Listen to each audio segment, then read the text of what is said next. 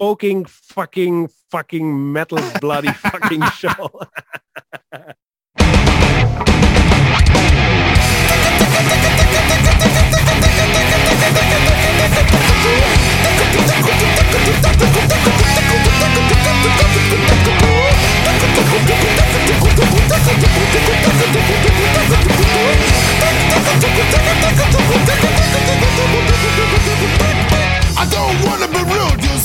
Good afternoon, good evening, good metal. My name's Coop and welcome to the Spoken Metal Show.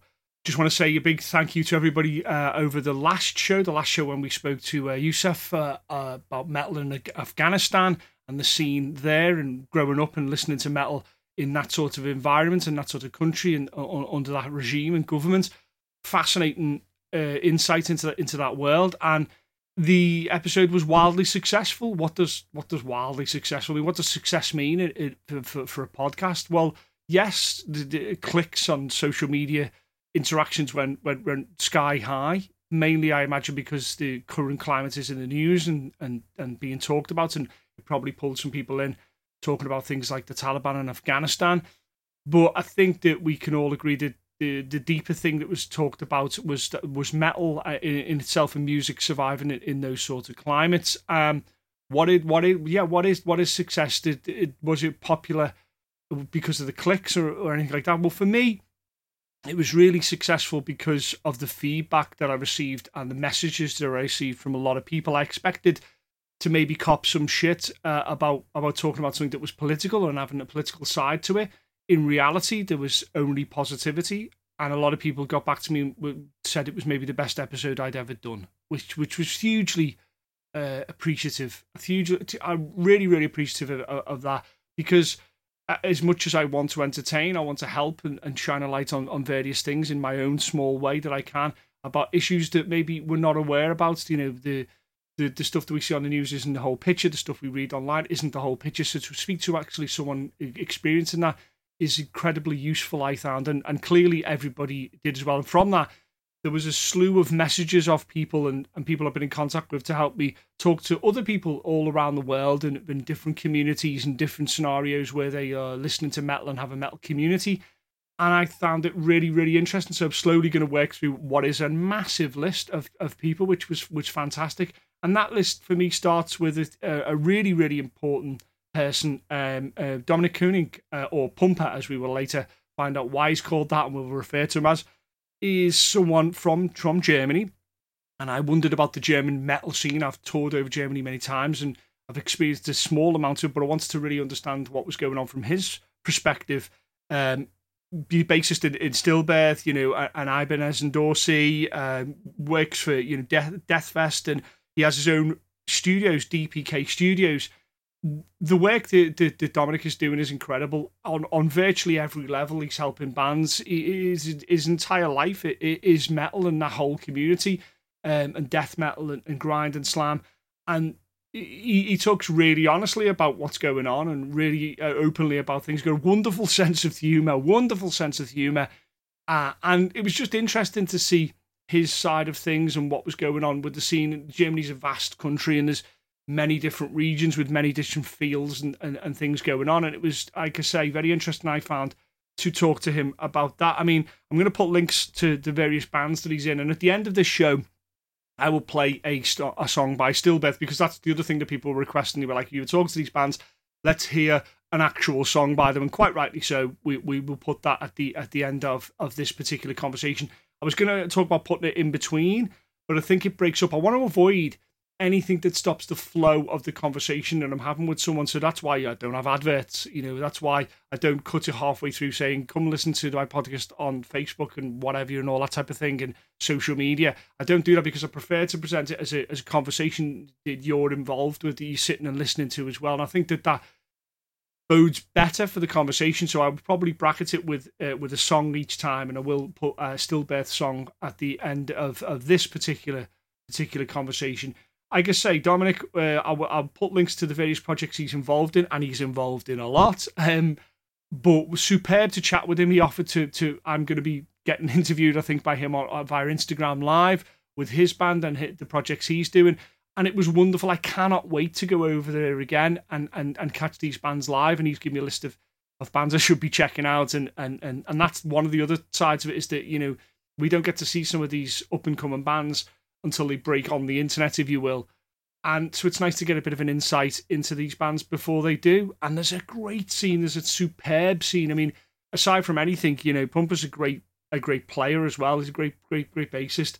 And he was just showing me all these bands that, that are definitely worth checking out, of which obviously Still is one of them. But it's also the work he's doing as an audio engineer. And he was explaining the things he does online and works remotely with bands as well. And he is constantly doing that. So I really would suggest checking out everything he's done, all of his work. I'll I'll I'll, I'll post some links as as I always do. And I just want to say thanks again for, for, for all the messages. I am working through the list of people that now I you know I often wondered I was like will I run out of people to talk to on this show and and every so often I look and I go mm, maybe I'm running out of my list of people and it just explodes again it just becomes this massive list again of people to to talk to and that's where you come in as well I'd like to get everybody to suggest people I should be talking to bands and people and which countries do you want to are you interested about hearing a scene from you know let's let's talk about that and we can do that as well as well as you know other people involved in, in the business. As a sidebar to that, I'm working on something hopefully quite special, and that's coming up. Two things that are quite special. One with someone I've been oh, trying to chase after for quite some time, and someone that's recently come on my radar. Both very notable personalities, and it'll be great to talk to them as well as working now on the spoken metal show in a live context. Now we're fully out of the pandemic and the restrictions have been lifted, so to speak. We're not quite there yet, but we're getting there. I start work commences back on the uh, the Spoken Metal Show live, but that's for another day. For this day, and for now, this is my conversation with Pumpa. Ladies and gentlemen, it's uh, really, really nice to, to introduce my next guest. Gentleman, uh, this has been suggested to me by uh, friends of the show, Joe Mortimer, uh, a very pivotal part of the scene in Germany at the moment. It's it's nice to welcome Dominik, and I'm going to butcher it, even though I, I asked how to pronounce it, but Kooning. Kooning? Kunik, yes. Hey, Hello, everybody. but, but, for the purposes of this show, we, we are going to refer to him by ours. Most of, of the people in his scene will know him as, as uh, what are we saying? Are we saying Pumpa? Is that right? Pumpa, yeah, Pumpa. Ladies and gentlemen, Pumpa. welcome Pumpa to the show. hey, hi Mark, hi audience. How are you doing out there? perfect, perfect. Um, uh, you've been really busy uh, last couple of days, so it's nice to, to, to get a little bit of time with you. Um, for those that maybe aren't aware, and I will put links to all the bands that the, the is involved in. He's extremely busy, and there's a lot of stuff we want to cover. And um, your studio, the bands, uh, working with Deathfeast and that type of thing. We, we will get to them. For most for most of the interviews that we do, we always start with the the beginning of you hearing music and uh, hearing metal and your first discovery of it. What was like that like for you in Germany? All right. Um, uh, I don't even remember the first metal song I ever heard. I think it was like, even if it was more kind of punk rock thing or whatever, was Self-Esteem from The Offspring, I guess, right. on uh, music television back in the days. And if you remember the music video clip with the X-ray and rah, rah, rah, that somehow went straight into my head and burned in there. I'm not even sure. Maybe if it... But that was, that definitely stick as a memory from uh, from my younger days as a kid. And uh, I think I started listening to metal. Started listening, yeah, like in when I was 11 or 12 or yeah, something like that. Because my best friend from school, back uh, back then in the days, his father was the biggest Metallica fan ever and still is, sure. I guess. And therefore, he got us into, yeah, hey guys, listen, hey, this is Metallica and you don't want to listen to that pop shit and whatever. and from there on, then Slipknot popped up and uh, Limp Bizkit, like, yeah, I'm born in 87, so I'm also quite a bit old. And uh, yeah and therefore yeah i started with like with a new metal thing and then like my first extreme or death metal band i ever listened to was like uh, cannibal corpse. That was actually my first ever bass lessons. I had back in the day because my bass teacher uh, asked me, yo, what are you listening for music and blah, blah, blah. And I was like, yeah, like I like this new metal crossover thing. And and he was like, "Yo, do you want to hear a really crazy, cool bass player in a really brutal context?" And then he showed me Hammer Smashed Face, and I was like, "Oh my fucking god, was, what was this?" And from there on, I yeah, I dive directly into like death metal, grindcore, thrash metal kind of thing, and totally went around that uh, heavy metal, whatever, soft metal kind of thing, and just got full into the extreme manner. sure. For, for, and, from my experiences at, uh, going to Germany and, and Wacken and things like that, um, there's a there's an incredibly was it the same in the 90s? Was it really healthy live metal scene then? I imagine it was pretty pretty great around the 90s. Yeah, and it's it still is. Uh, of course, maybe not in the last two years because of the Corona thing, mm-hmm. but uh, normally here in uh, Germany or at least in NRW, uh, which is the most populated county here in Germany, you can go at least to two concerts or three concerts a day if wow. you want e- even more i guess and there are so many shows not not only in metal because we got everything here we got jazz rap everything. You can go to a show whenever you want, basically, and when it's not Corona pandemic. But uh, normally here it's a really crowded place, especially in my area, and therefore it's awesome to go to shows when it's possible again to have that normality back. I would say. And uh, yeah, it's crazy cool. And the live scene, I think Germany got one of the biggest live scenes and the people mm. are so connected in here and yeah, we can talk about that later on. Sure. I guess. well, I suppose the, the, the, natural question is to talk about, for those that don't, don't know, ladies and gentlemen, um, you know, Pumpa is, is a bassist. Um, what I suppose why the bass? Why why gravitate towards? ah, bass? yeah, may, maybe we can we could start a bit more more in the early days. yeah, I'm I grew up uh, in a really small village, and uh, my father used to play trombone in like an orchestra and therefore therefore from six years on I started like starting with a wood flute and then I straight went off to playing tuba, like uh, which is the biggest brass instrument next to the sousaphone. But if you want so, it's a German sousaphone or the European sousaphone. And uh, yeah, since I was like the the little fat guy back then, hey, Pumpa, you're gonna play the tuba, and that's that's actually where I got my nickname Pumpa from. It was like my bass, uh, my bass teacher who taught me tuba back in the days. He was like, hey, Pumpa, stop blowing your cheeks when you play because I was the people in the audience won't see it now, but you will see it now. um, I was like, mm, mm, mm, and then he was like, hey, Pumpa, stop blowing your cheeks. And then he was like, calling me the whole time, hey, Pumpa, Pumpa, Pumpa. And from there on, I got, I got that nickname. yeah. And from there on, I started playing uh, electric bass with like 13 years. And since then, rest is history maybe.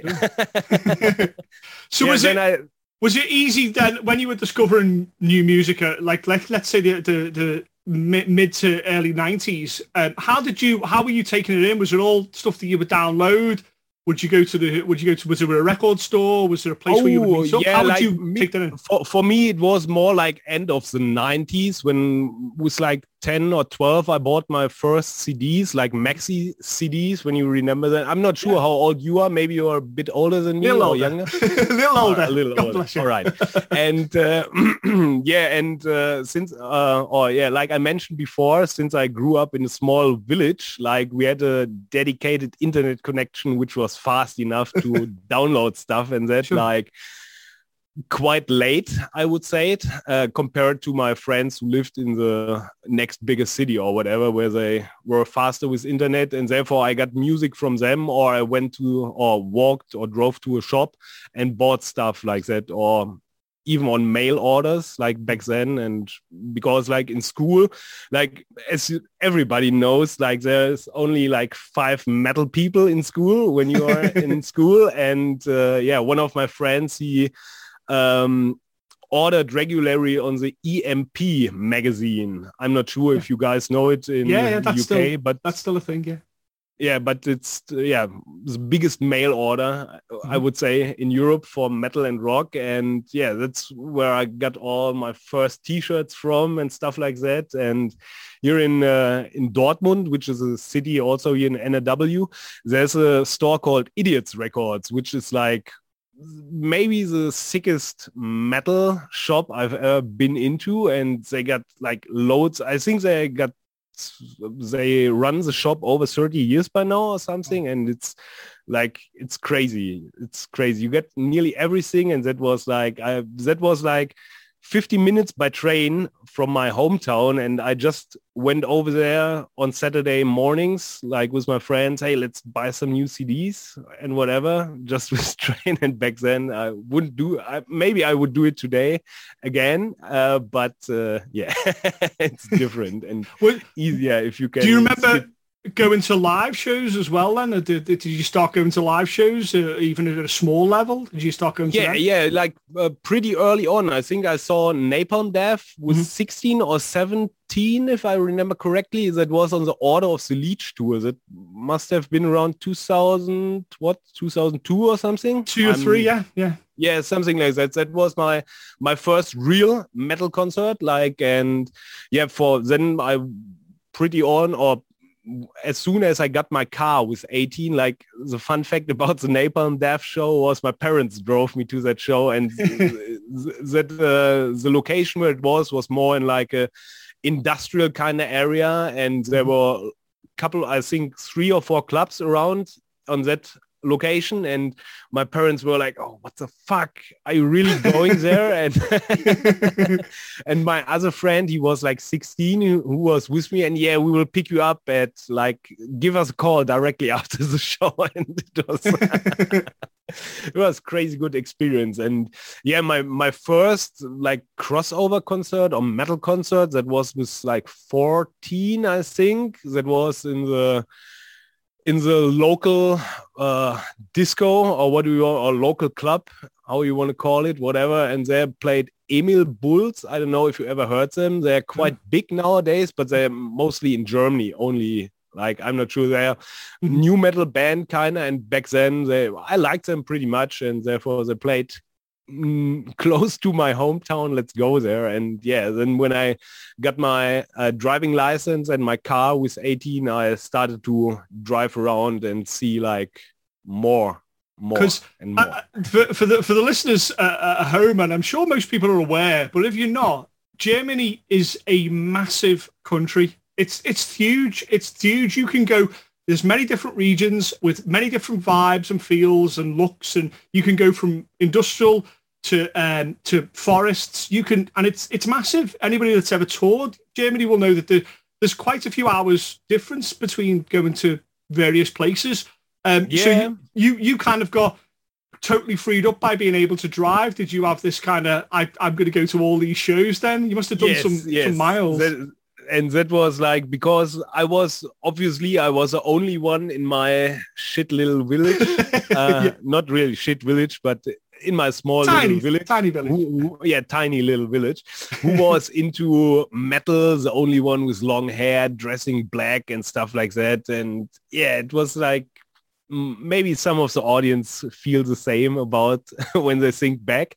And uh, they're like the outsider whatever. And therefore i was happy because all my friends were into metal and stuff lived outside in the city and my village was that small that's the last bus on the weekend drove at saturday noon. Therefore therefore I was really happy and free to go as I got my car and the driving license. and yeah, from there on, I tried to connect to as many people as possible. Mm. And yeah, from there on, like pretty soon or early on, I met Lucas, the vocalist for Stillbirth. And I joined Stillbirth in 2005. And yeah, since then I'm playing in there and we're active and more than ever, I would say. it's it's um, interesting that when, when I talk to people on the show who meet people who are into the same music first and they become friends, they go to shows and get drunk together and that type of thing, and then a band follows afterwards. Like normally now, because the scene's quite accessible and you you know most places have a some form of metal scene. you can Yes. go and meet people and form a band first before your friends. But you meet Lucas and your friends first, discovering all this great music, and then you decide to form a band. Is that what happened?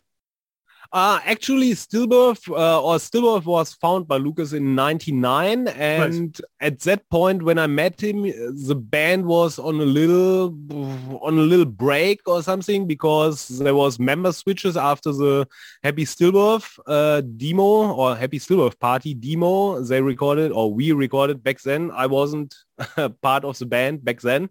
Right. But therefore, since there was the first major member change, the band was a little bit on hold, and Lucas was, "Ah, yeah, I need some new new musicians to get the band rolling again. And yeah, when I joined, we started writing new songs, and yeah, from there on, we worked it out again. And of sadly, with a lot of member changes, and some were necessary, some were some were like the way it is when you That's that's get what older, happens. when- yeah. yeah, like family comes into play or Mm. personal career level and whatever. It's like, yeah, So, so some- you was you were saying you started with uh, Cannibal Corpse, which is a lot of people's entry and, and things like bands like Napalm Death, or a lot of people's entry into the more extreme sides of metal.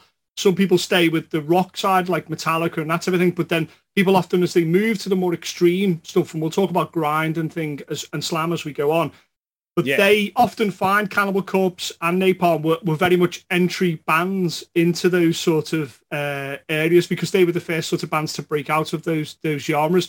Was there other bands as well you were listening to when you when you uh, you joined Still Stillbirth that uh, that you were kind of listening really heavily got into past Cannibal Corpse and that? Yeah, like, like of course, like when I was younger and the internet wasn't a thing, like where not like nowadays. That as you remember, like back in the days, and I was like when I bought whatever CD when it was a Napalm Death CD or whatever. Oh, what kind of T-shirts are those bands? Uh, or does the band members wearing? And then I was trying to get a CD from whatever, like this band or that band. And soon I discovered Suffocation and stuff like that and got into that heavy stuff. And then a friend of mine gave me a CD with a bunch of MP3s on and Lucas gave me a shitload of music back then and therefore it's expanded. And Yeah. at some point I was deep into the extreme. Is, is, isn't it interesting when um, with all the internet that we have now, and you can listen to bands in a second, you can find them on, on the internet and instantly listen to a whole band's back catalogue. But even still, it's nice to have someone to go, uh, listen to this band and a bit of a gatekeeper and someone to kind of point you, listen to this band or check this band out. It's always nice to have, I have a few people in my circle that when they say check a band out, I instantly go and check all their stuff out. It's nice Yeah, to have got- that still, isn't it? That's right. And yeah, I got also a couple of friends who I definitely rely on because since I'm working with music nearly every day, therefore hmm. I don't find the time, don't won't find the time, whatever you want to call it, to check hmm. out new music. And because when I'm eight hours into mixing or whatever, then the last thing I would do is like sitting down and hey, let's listen to the newest deathcore whatever record. And now when I get time for it or when I hang out with those people, then hey, do you get any new stuff which would be interesting for me? Because most of the time when I'm listening to music, it's more kind of the analytical hearing kind of thing Yeah. from the with my engineer ears, right? Yeah. Like, oh, which snare sample did they use? What Yeah. kind of effects or what? Yeah, what plugins Ah, being used here? And yeah, yeah. Yeah, the the disease which comes with the with the work. we, we, we should at this point, ladies and gentlemen, say that uh, the Pumpa is, is, a, is an engineer and a producer and has his, a, a studio, um, which w- it's a good time to talk about. It's DPK Yeah. Studios.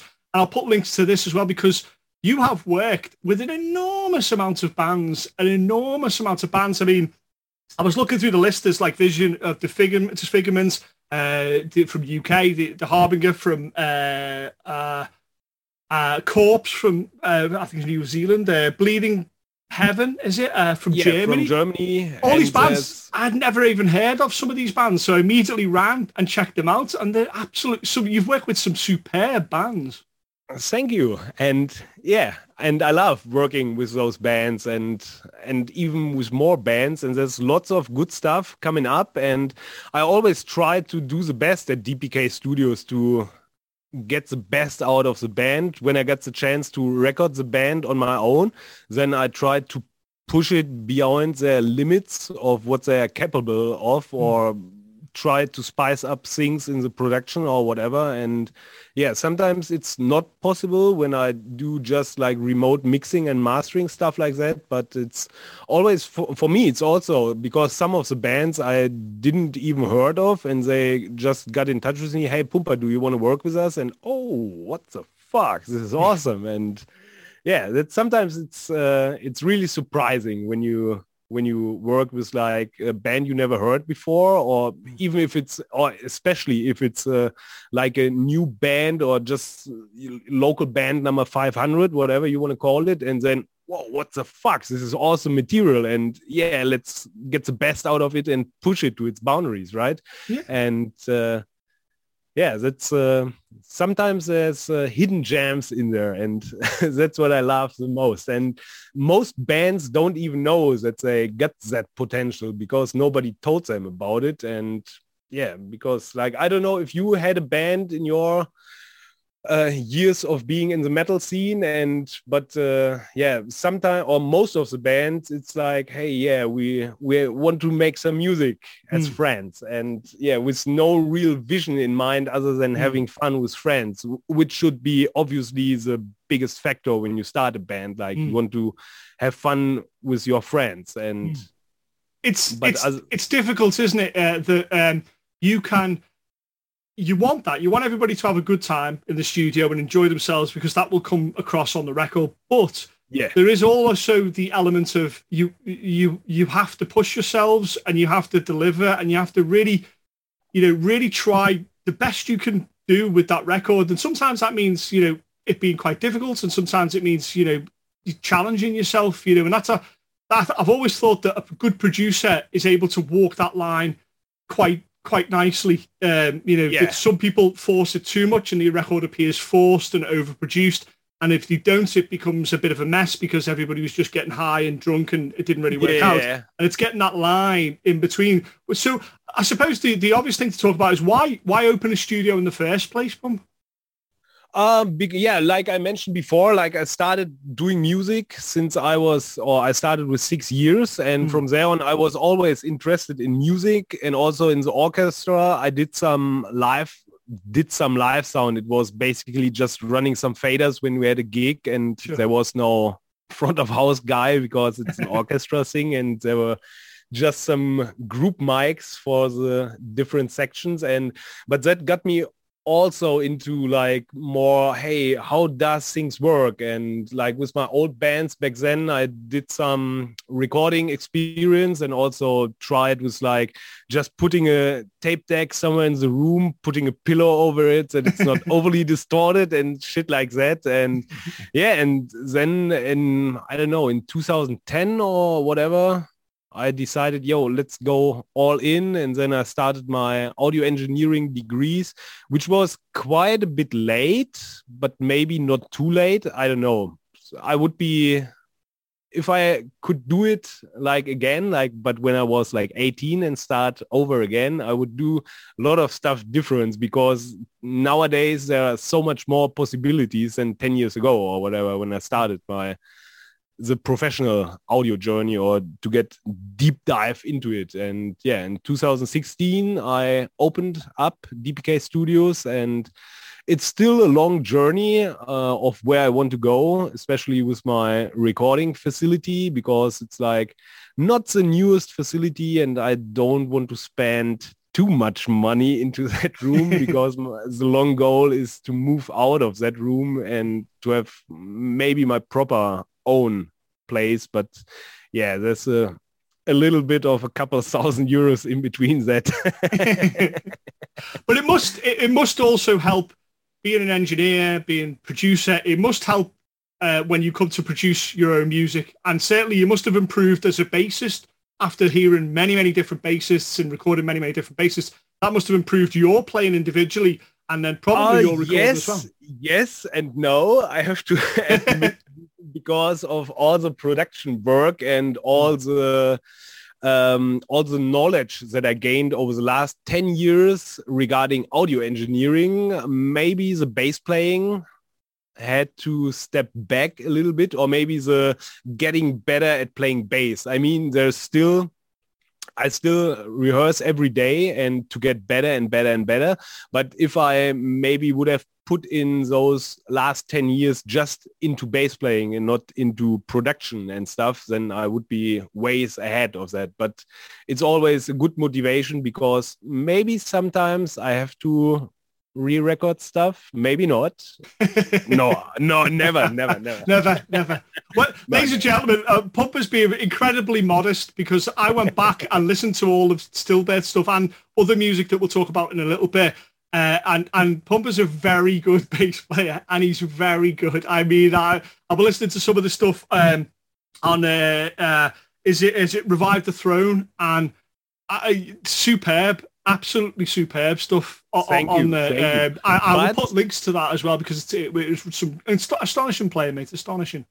Yeah, but I have to give some some of the credit you gave for the Stillbirth bass playing also to our latest, or not the latest edition, but uh, mm. to our second bass player, Lucas Kaminski, who mm. joined the band in 2019. And it's a perfect addition because like with the two basses, it's like totally different level it's, and yeah. it's new it's it's something new especially when you play with like yeah in extreme metal there's nothing ever happened like that i think maybe i maybe it is maybe not no I, am not sure i think i think it's unique i think it's but uh, it's still next level for us and mm. he's like a good or like a good addition and also like good ass kick for me because like he's he's hmm. way above my playing skills and he studied music in like the Netherlands and stuff and he's way above me playing wise and there's all it's always a good ass kick for myself to hey yo to keep up with the young guys because he's like I don't know he's like six or seven years younger than me and I don't know yeah like it's it's a huge sound. It is a a really huge sound uh, which I, I like I say genuinely think that everybody should check out. But so let's let's talk a little bit then about the scene uh, what before the pandemic and, and after. So All right. Be- before the pandemic in the UK and certainly in some places in, in Europe and, and, the States, the scene was in a, in a quite a difficult stage. Um, a lot of venues were closing. It was difficult to get people to come to shows. The internet yes. didn't really help. Uh, a lot of people putting up Facebook shows and what have you, and no one was coming, even though they were saying they were clicking that they were interested and going to go and all something. What was it yeah. like? In, what was it like in Germany for you b- before the pandemic? Ah before the pandemic it was like hmm, i would say it was like a bit overcrowded. Like uh, not the people on the concerts that wasn't overcrowded or the shows itself. It was more like the amount of shows that was available. Like i mentioned before you could go on three different metal shows in like a radius of 20 kilometers or something. And that's mm-hmm. sometimes it's a bit different but since here in germany there's a lot of metal fans you can set that up with three, three different band or shows in a like small radius and people still will come to that show. But mm. as you mentioned before with the internet the internet makes people lazy. Yeah. Including myself. Mm, yeah i agree yeah but uh, it's I also mm, saw a switch like in like because like maybe like 10 years ago like concerts were different like people were like not everybody like filming shit with a smartphone and stuff like that because that's what you see most like that and that mm. shouldn't be the reason you go to a concert just to mm. film it on your mobile phone and never even watch it again like mm. that's what I I, may, I mean myself as a musician when I play a show and afterwards I see concerts from that gig. Hey, cool, that's cool. But mostly it's like with shitty audio, even if phones are getting better and stuff. but it was like yeah 10 years ago the people were more into it but but i think that was because they were not that lazy because of all the technical fancy schmancy whatever mm. devices they got with them nowadays and yeah but yeah, I the last few weeks proved uh, a different thing that because we had like four shows now with Stillbirth in the last three weeks, and that was incredible. It was an incredible feeling to sit in the van and be annoyed from your bandmates for like eight hours one way. You missed it. Uh, I missed it. Yes, I missed it. To be honest. I think that I, th- I think with the, the camera thing, uh, yeah, that was the that was the the worst thing that the internet gave us. That you know the, the people would film really badly Everything. Um, everything, and and it kind of saturated the internet with it. You know, especially if uh, a famous band was uh, it, there was just phones everywhere, and I often see it as the um, I often tell people you're allowed to take one photo and one video at a show, one photo, one video, and that's it. Uh, uh, then Yes. put put your phone away and enjoy the show, uh, because. And, and this may come as a surprise, ladies and gentlemen, but no one wants to see your videos of the show. No one, no one cares. It's like showing someone your your holiday pictures or your family pictures. No one cares. Yeah. They don't Yeah. care. It's it, you go to the show yourself and enjoy it. And the problem is, is that sometimes someone sees that video, and if it's not very good quality, they think, they think that the band might not be very good quality as well. It's yeah, or it was just a just a shitty moment where Yeah, like whatever PA the or- drummer fucked up or lost Yeah. the stick, and then that's on video. And oh Yeah. no, I don't go to that show anymore or that Yeah. band anymore. And Or instead of going to the show, they go, well, uh, instead of the traveling the 20, 30, 40, whatever miles it is to a show, I'll just watch the video later on. And that misses the entire point of, of, of the show itself.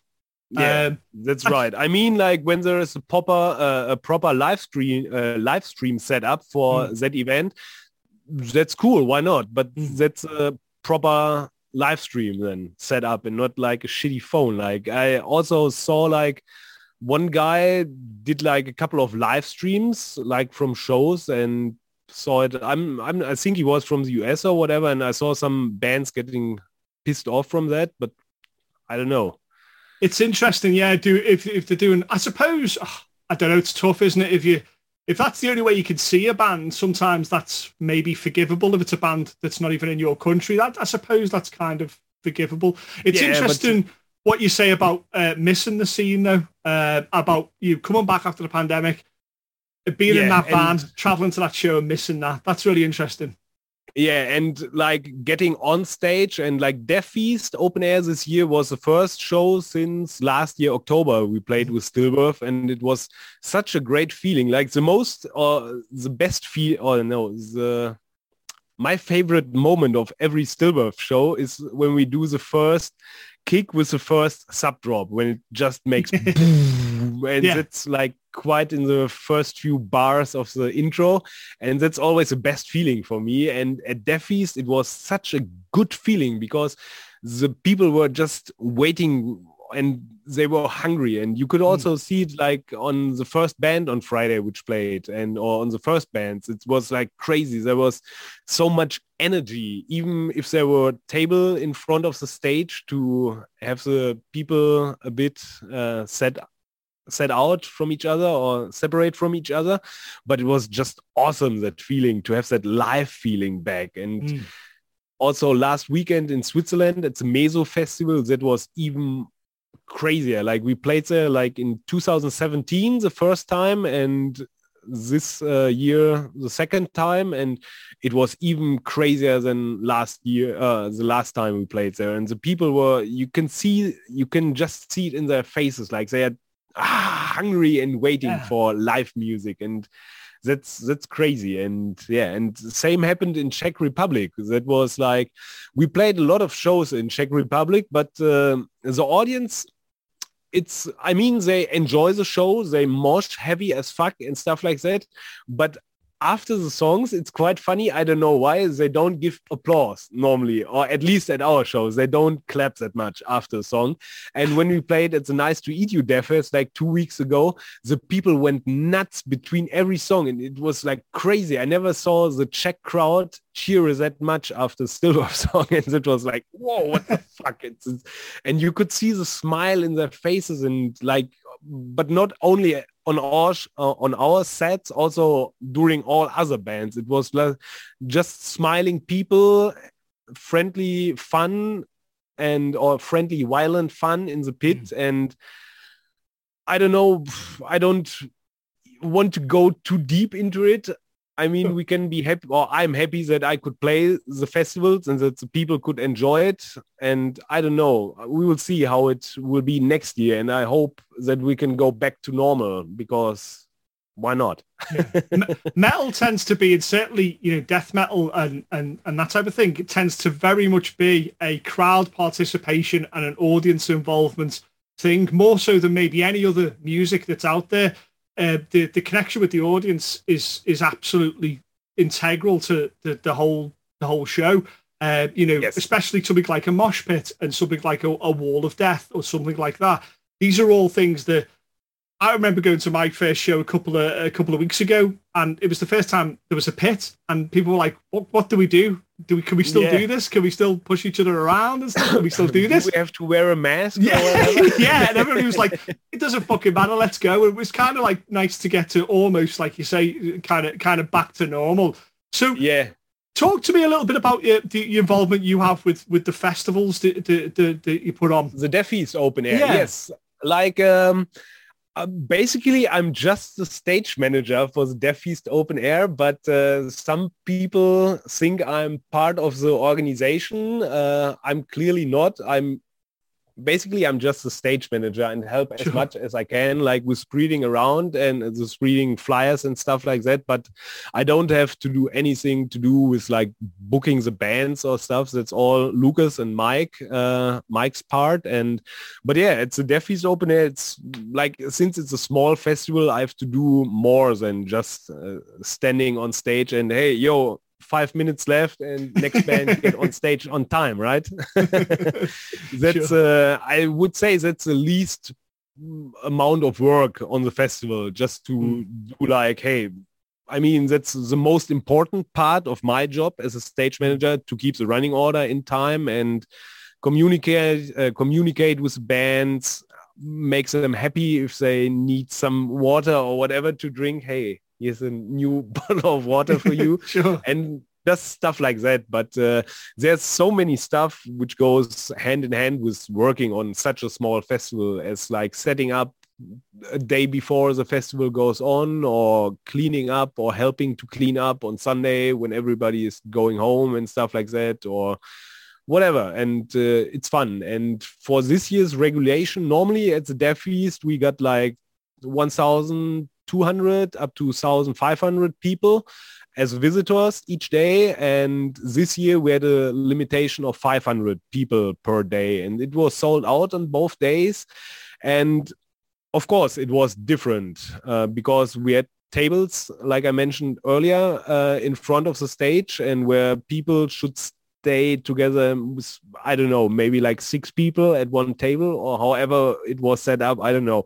But uh, at the first band, people were going nuts with the table. And there was one guy, um, he was like, it's a, I think it was, it's a second band and he was he got onto the festival ground in front of the stage and he was slamming his head on the table and like eight times in a row and had like a big wound on his head like two minutes after being on the ground of the festival and it was crazy. And yeah and sometimes it's uh, i had to say like hey guys please don't do anything with the tables because they were moving around with the tables and standing on the tables. And yeah i mean it's fun, but it's not fun if somebody falls down and I don't know, got a mm. bleeding head or whatever. Like it's that's not fun. And that also happened. Luckily, the guy that was also the same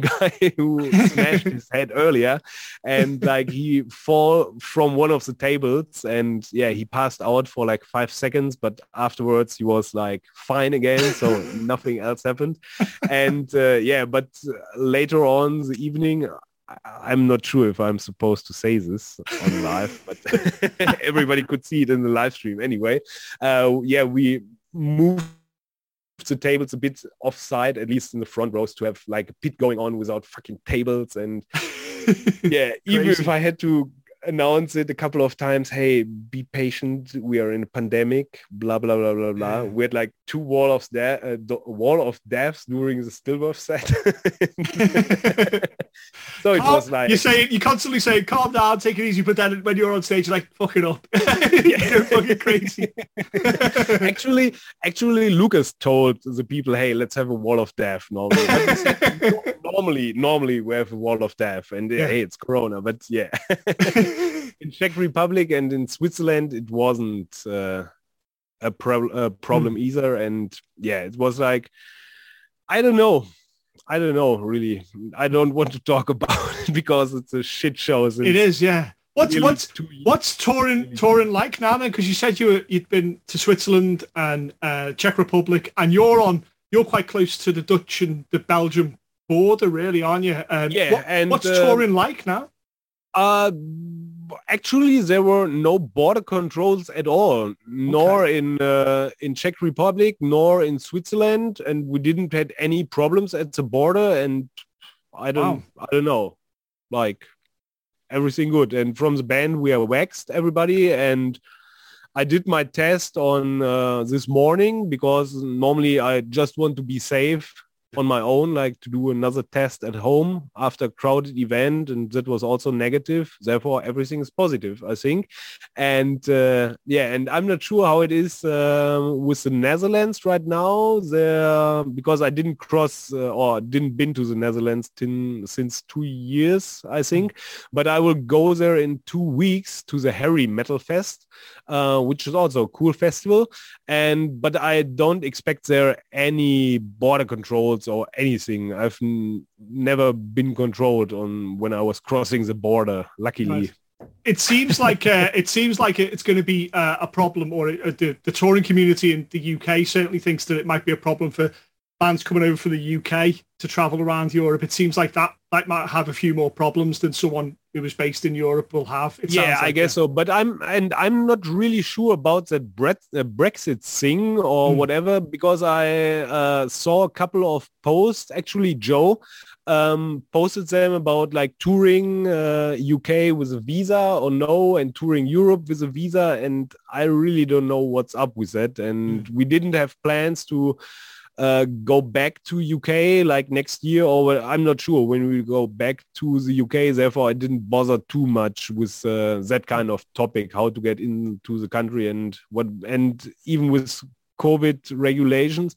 I think if you are waxed and tested, there's no real problem to go over to um, to Europe or to any country. I think at least.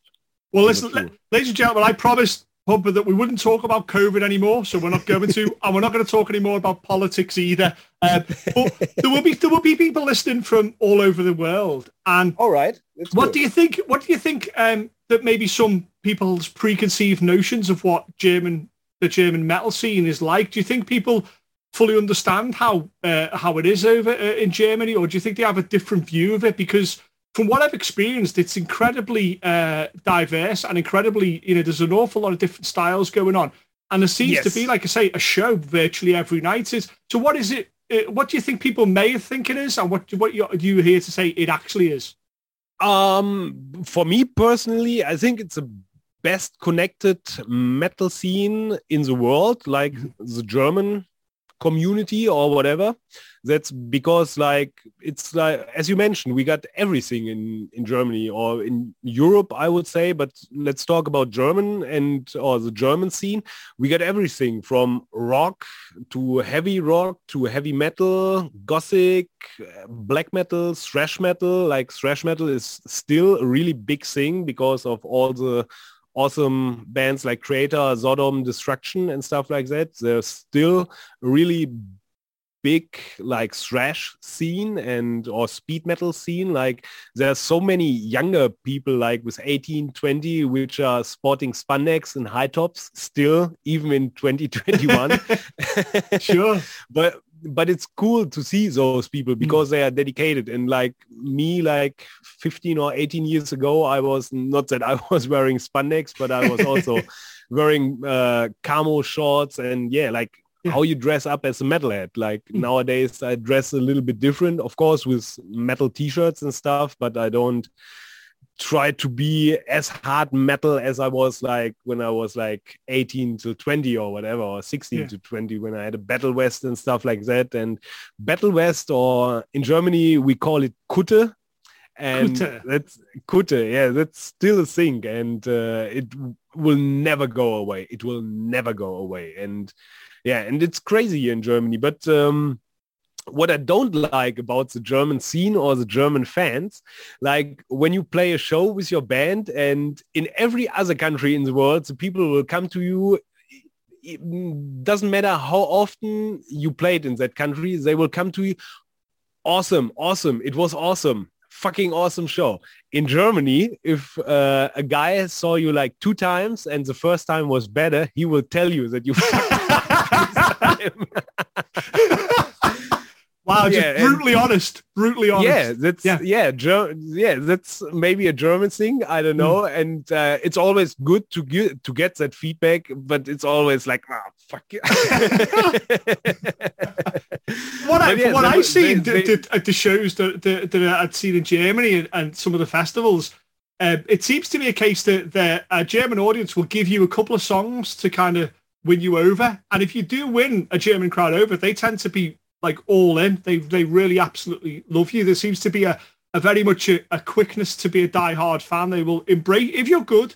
They will embrace you wholeheartedly. It seems to yeah. be from what from what I've seen. Yeah definitely. But that's um, that's my impression from from every country basically where you play or from every audience or crowd you play. If you deliver to them even if they don't know you then you deliver to them. If you fuck it up then you fuck it up right? And that was also cool at the Meh Suff festival last weekend in switzerland because that is more like of course, extreme metal, but we, I think we were the only brutal death metal band playing at the festival and bands like Cataclysm and Nifelheim and Belphegor was also playing there. So maybe a little bit more mainstreamy, uh, mainstream bands compared to Stillbirth, which is still brutal death metal underground. And mm. uh, yeah and that was cool like to reach those people in the audience. And there were so many people coming later on to the merchandise table and hey whoa i didn't know you guys and i want to buy everything from you now. And that was crazy and that's what i love and that's the best feedback you can get from a show or after a show. But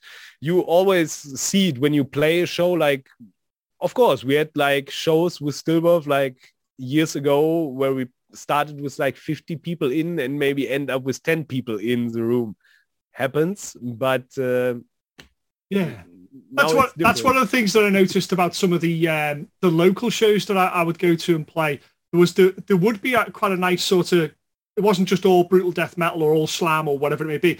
There would be sometimes a folk band would start the event and there would be a quite a, a nice mix of bands on. It was a really you, in Europe uh, certainly for me uh, some of the bills are very eclectic and very kind of all different types of bands. And I thought that that was a wonderful thing to help, like you say, people discover bands. People who maybe yes. w- wouldn't know what a brutal death metal band is, but then would see you and go, actually, I really like that. Okay, is that brutal death metal? Well, I really like brutal death metal and would see that. And I thought that was a very healthy part of the of the European scene.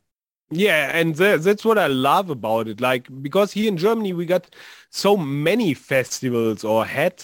I will I will predict. Uh, I will just stay with. We have like lots of festivals, and there's also like with like when you go with the big metal festivals like Wacken, Summer Breeze, or even if it's not metal but Rock am Ring, which is mm. one of the biggest festivals in the world, and yeah, you got lots of mixed bands, and even on those festivals like Summer Breeze, we played also in uh, at Summer Breeze in like 2018, and um, they were like we were one of the most brutal bands over there because like the other heavy bands that played were like Dying Fetus and Malevolence, but that's still different from our music. And even so, Dying Fetus is one of the heaviest bands in the world. It's like yeah, they are the big thing on the bill, and yeah, mm. we are the small underground, and yeah, it's but the the small underground bands or the, the extreme underground bands they got they got their spot nowadays on the bigger festivals which is quite cool and yeah. that's what i really love and that's what i also maybe see in the audience itself like that even more younger people come into the scene and or that was my impression from the last tour we did in 2019 there were such lot, lots of young people who didn't even know bands like Dying Fetus or whatever, but they because they that's young a new generation. They grew up to bands like I don't know Vulvodynia and or Within Destruction or Ingested as like the old school slam bands and not mm. like I did grew up with Devourment or Internal Bleeding or Suffocation as the death metal pioneers back then, right? Mm. And so that's cool to see that switch. And I think even with bands like Within Destruction, like pushing the boundaries of slam or extreme death metal, like with new editions, they open up the gate uh, or they open up the door to elevate it to another plateau, like mm. in the mainstream world, if you want to call it kind of mainstream. I don't know. Mainstream is like yeah. pop music, and yeah. that's that's mainstream. But there's still a, a, switch and a thing, and you can always see it. Um, when you check out charts, like there are metal bands topping in the charts and with lots of sales, and because mm. people are still buying stuff, as it yeah. seems, and that's quite cool. Well, one of the things that, that I noticed happened uh, uh, over like Germany's history with with with heavy music and, and rock music is that pre the internet, it would take a while for a scene to kind of happen in, in, in Germany and in Europe. So say something like thrash metal, it took a, a little while for it to kind of integrate into into European culture. And then when it did, it kind of it blossomed. But now, because of, of the internet, the, the scenes are starting within Germany and within Europe now uh, which I thought was fantastic. Like you say, there's a, a really healthy death scene there. Uh, you know, the, these are things now generating from from from inside Europe and inside Germany. So in terms of German metal uh, that maybe some of the listeners haven't heard, and, and German uh, slam and death, who who should we be listening to that maybe we haven't we're not aware of? Um, maybe it's easier for oh, I will just try it with a with a first German band name. It's called okay. Dia Diarrhoe. okay. They're a good friend of mine, and half of that band is also playing in Stillbirth. That's uh, the drummer Martin and the second bass player Lucas. Uh, it's called Diarrhoe. That's basically diarrhea, but uh, written in German. Uh, they are working right now on a new album, which should be out i don't know it's end of the year maybe it's the beginning of next year i'm not sure when it's done. And they're kind of deaf grindy thing with lots of groove and they are definitely worth to check out. Um then oh, let me check i should I should have prepped some more bands. well, yeah, I mean, you have you have the new EP by by Stillbirth coming up, right? Yeah, um, that's coming out in November, but I mm-hmm. don't want to advertise only my own bands. that, that's my job. I... That's my job, But I will do that for you. Uh, they've got an EP, uh, Strain of Gods, is it? Um, yeah, Strain Strain of Gods. Yeah. And when's when's that coming out? When when should we look forward to? Uh, in November. I'm not mm-hmm. sure about the exact date. Uh, I don't want to say something wrong. I could. I could look it up right now, but I'm too lazy. You, you put up the um, artwork, and the artwork is very yeah. We today cool. we actually really uh, we released the full landscape cover artwork, mm. and as we did on the last three records or four records we did, we always had a like a the artwork which you see when you have the CD, which is like the small cover. Mm. But if you have it unfold, you get the full landscape. And today we unleashed the whole thing and people seem to like it and I'm really happy about it. And I'm pretty confident that we will stick up to that uh, awesome artwork uh, with the music on the new EP. And yeah, if you guys liked Revive the Throne, you will be blown away by the upcoming EP. It's like it's next level Revive the Throne. We we added some Mm, new elements maybe but not too crazy and not too off from where we are at. And therefore i don't want to spoil too much. Just wait for it. And i think the the first video will be released by the end of this month or by the beginning of uh, october. I'm not too sure because I didn't had any dates yet for that. But um, yeah, I'm not sure when this will be streamed. Maybe you can add it. Oh, well, yeah. in. This this this maybe should go up before that would be go up before November most definitely. But uh, anything that comes up, I will I will I'll definitely uh, copy in on there, definitely post on there because I thought everything I've heard so far has been has been great, Pumpa. If it wasn't, I wouldn't tell you. But it is it's been great so far. And what I what I noticed, particularly with the videos, is the um, the sense of humour. Um, I yes. thought was was fabulous because here's the thing: there are people out there that think that the the German way of life is is is is, is very strict and very kind of there's no comedy and humour to it. I'm here to tell you that is not the case. There is a wonderful sense of humour, very dark yeah. and very self-deprecating humour in there. I thought that was fantastic yeah it, it is and yeah like some people still see stillbirth as a joke band kinda mm. and maybe we were like not so serious on our first two albums like on Plakative Aggression and endgame is near maybe we took it with a bit different or a little bit different approach i would say maybe i don't know. But um yeah those kind of joke days as you want to call it they hmm. are over and yeah we are, we are grown up from that. But still like in germany we got like awesome comedians and uh, it's always fun. And i love to make jokes in german. I think listening to most i've been deep diving on on, on what you've been producing. But uh, I think the turning point was maybe like Back to the Stone Age seemed to be uh, starting to take a turn to being more not serious, but more kind of you know involved. Um, yeah, act- actually, I I wouldn't say that one because that album hmm. is just basically a re-recording with best of album right. with old songs.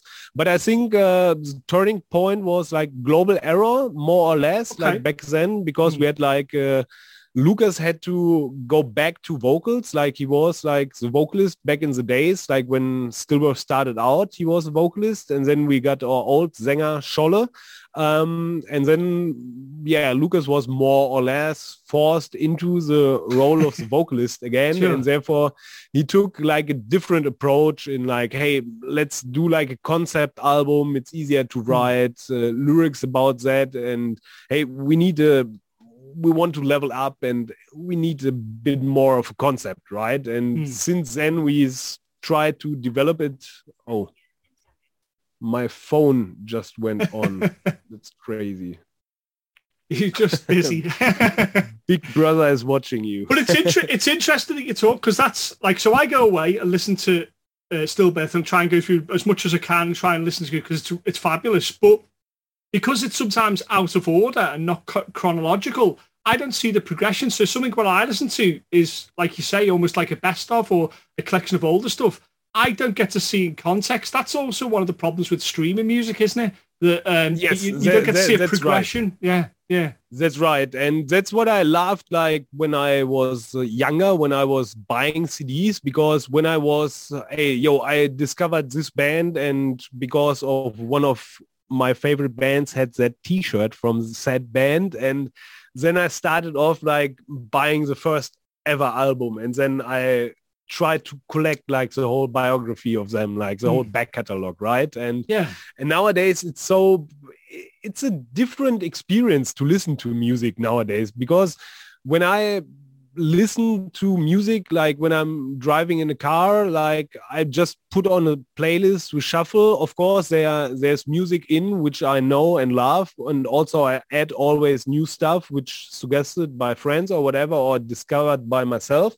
But uh, back then, you put in a CD in the CD player and you listened to it front to back, mm. right? Mm. And I I didn't do that in like ages sadly and it was always a great experience like if you remember like the smell when you oh yeah when you have a new CD and read the booklet, the smell of a freshly printed booklet.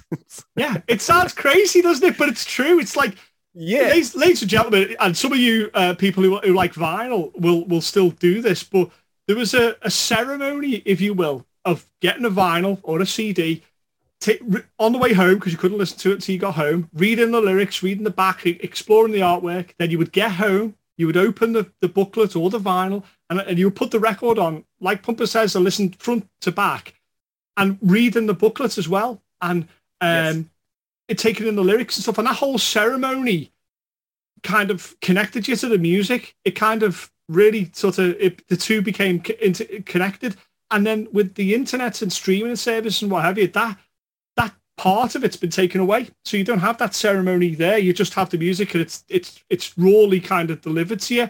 And I think it, it, it, it really affects the listening to it. It really affects your connection with the music. You don't have that anymore yes, with the streaming and, thing.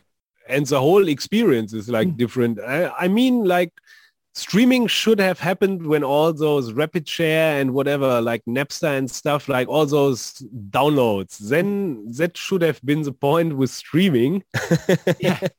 from a point of view nowadays but that also killed for me the experience like because mm. back then i was of course everybody was downloading music back then and mm. it was like hey yo i can listen to this this this and this and blah blah blah like the stuff you didn't get somewhere in a mail order or only get directly from bands, but you can find it on the internet.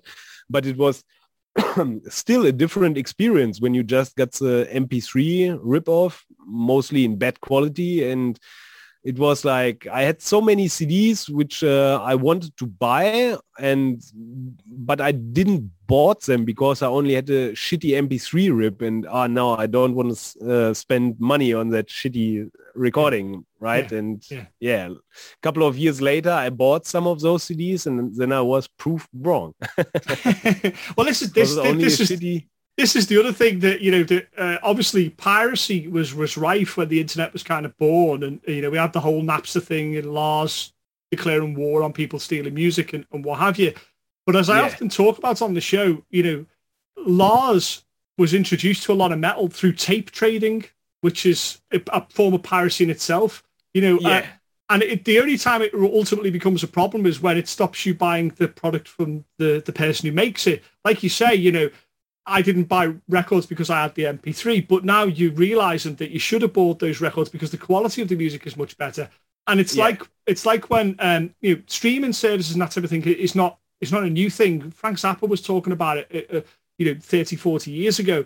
Um, now we're kind of at a stage where we're learning to deal with that streaming service and things like Patreon are kind of moving a little bit closer to connecting the fans and the music up again a little bit more where, you, where the release of an album is, is an event rather than just uh, one day it's on and one day it's off type of thing, you know?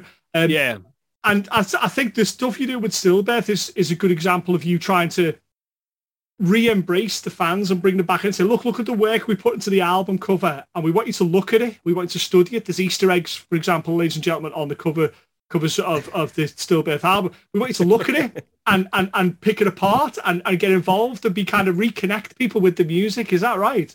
Yeah, and that's also what sticks into people's head because right now or since the pandemic stuff started like everybody is blasting out music or not everybody because lots of bands sadly are lazy because of the lockdown stuff but there's it's so short living with because you see or maybe i call it always some stopper when i oh here's a some stopper this is some stopper and then i try to analyze and then i also try to adapt on my own content which I post. But like since uh, if you put out an awesome artwork which is different and maybe with a couple of Easter eggs in there, which like will shit you bricks or will make you shit bricks when you.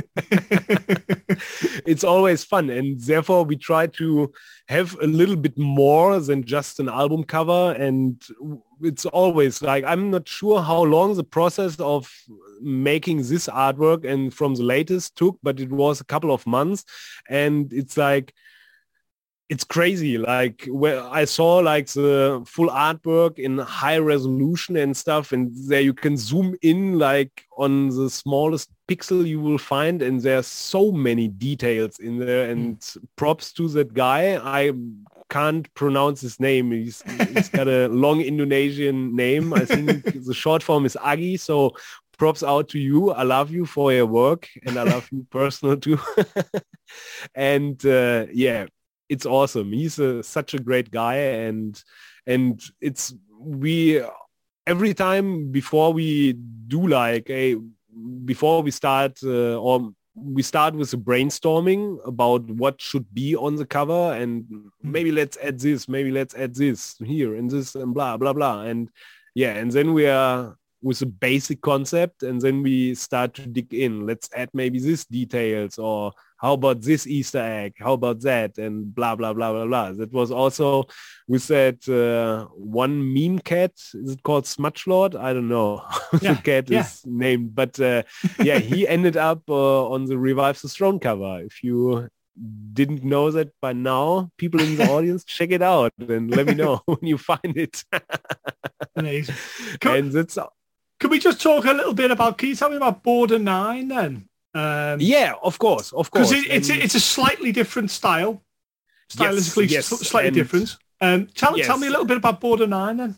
Yeah, Border Nine is uh, yeah like um, they started off as a hardcore beatdown band, and I yes say they because I just joined the band this year in May. Yes, in May, but uh, they started around in like 2019, I think, as a yeah, more or less leftover band from an older project. and since the guys are all friends of mine, or the old band members were also friends of mine by the time we started working on their first ever EP.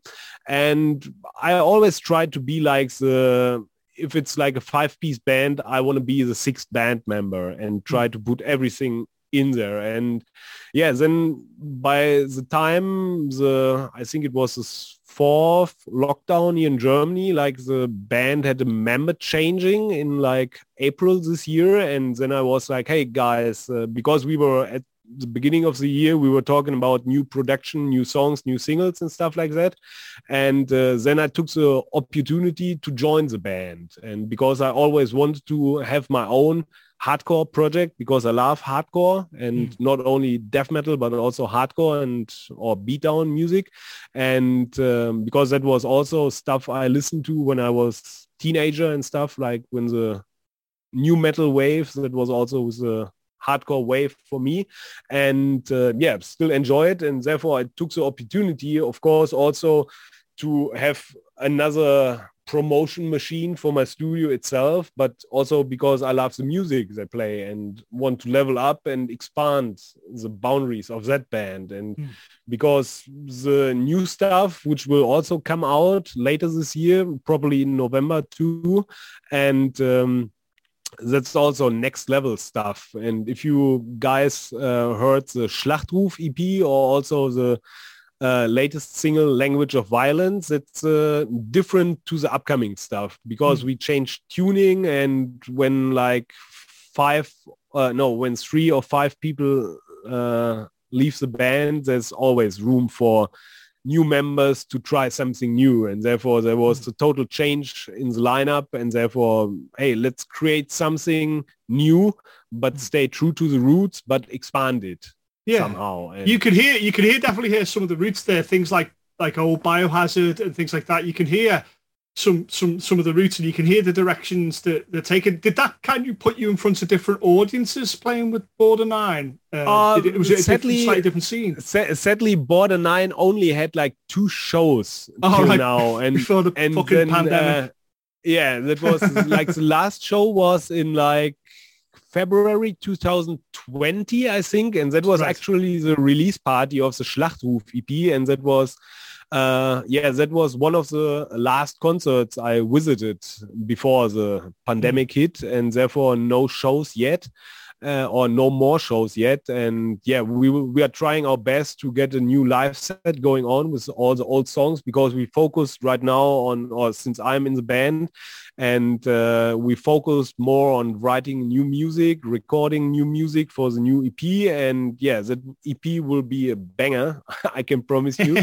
and uh, yeah, and there will be i think that will be fun to go on stage with that with mm. that new lineup and stuff and yeah but for now we just want to focus on the production side of things and then next year because it's not really worth to book any shows in advance for next year or whatever because it's mm. just too wonky to plan out things and we want to go on tour with Stillbirth also next year again but it's yeah we had to cancel that tour two times already. Like we wanted to do it this year, we wanted to do it last year, and therefore I'm not sure what will be happening next year. And but yeah, but I'm looking really forward to work on that. Uh, is there a, is there, is there a chance, Pumpa, that you're gonna you're gonna play pull double duty and play with both bands on the same night?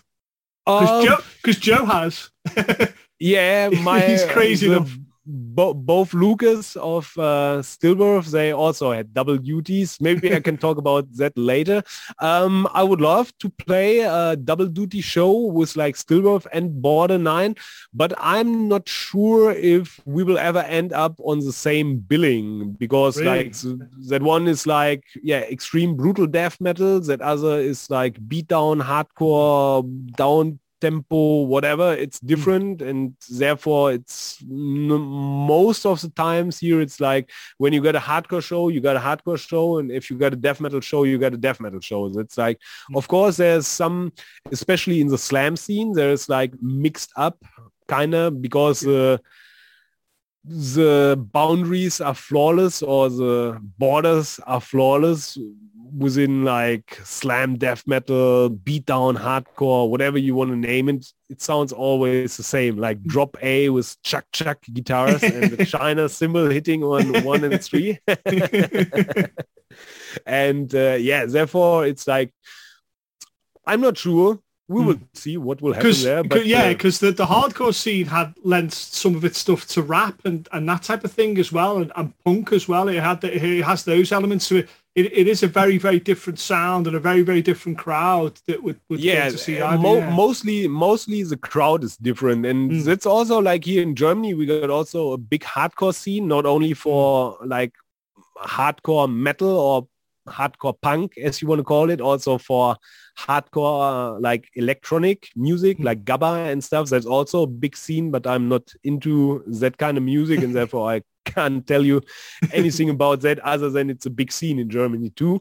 Mm. But um, about the hardcore, uh, the hardcore music we are into, um, that's like here in also in the NRW area, there's quite a big scene and was even bigger like at the end of the 90s and up to 2010 or, uh, 10 or something there was even bigger than it is now. And but the beatdown hardcore scene that is like really big in like East Germany. And uh, there's like crazy bands from that East Germany and also from South Germany uh, which and that is like my impression is that that, that this kind of beatdown scene is a scene within itself. I'm not sure about how it is in the UK, but uh, I think it's the same with like those crowd crowd killing shows as you want yeah. to call it like that or whatever i think you know what i mean like where mm. people just going on to just beating up their friends because they know hey yeah i can punch him in the face and i will get two punches back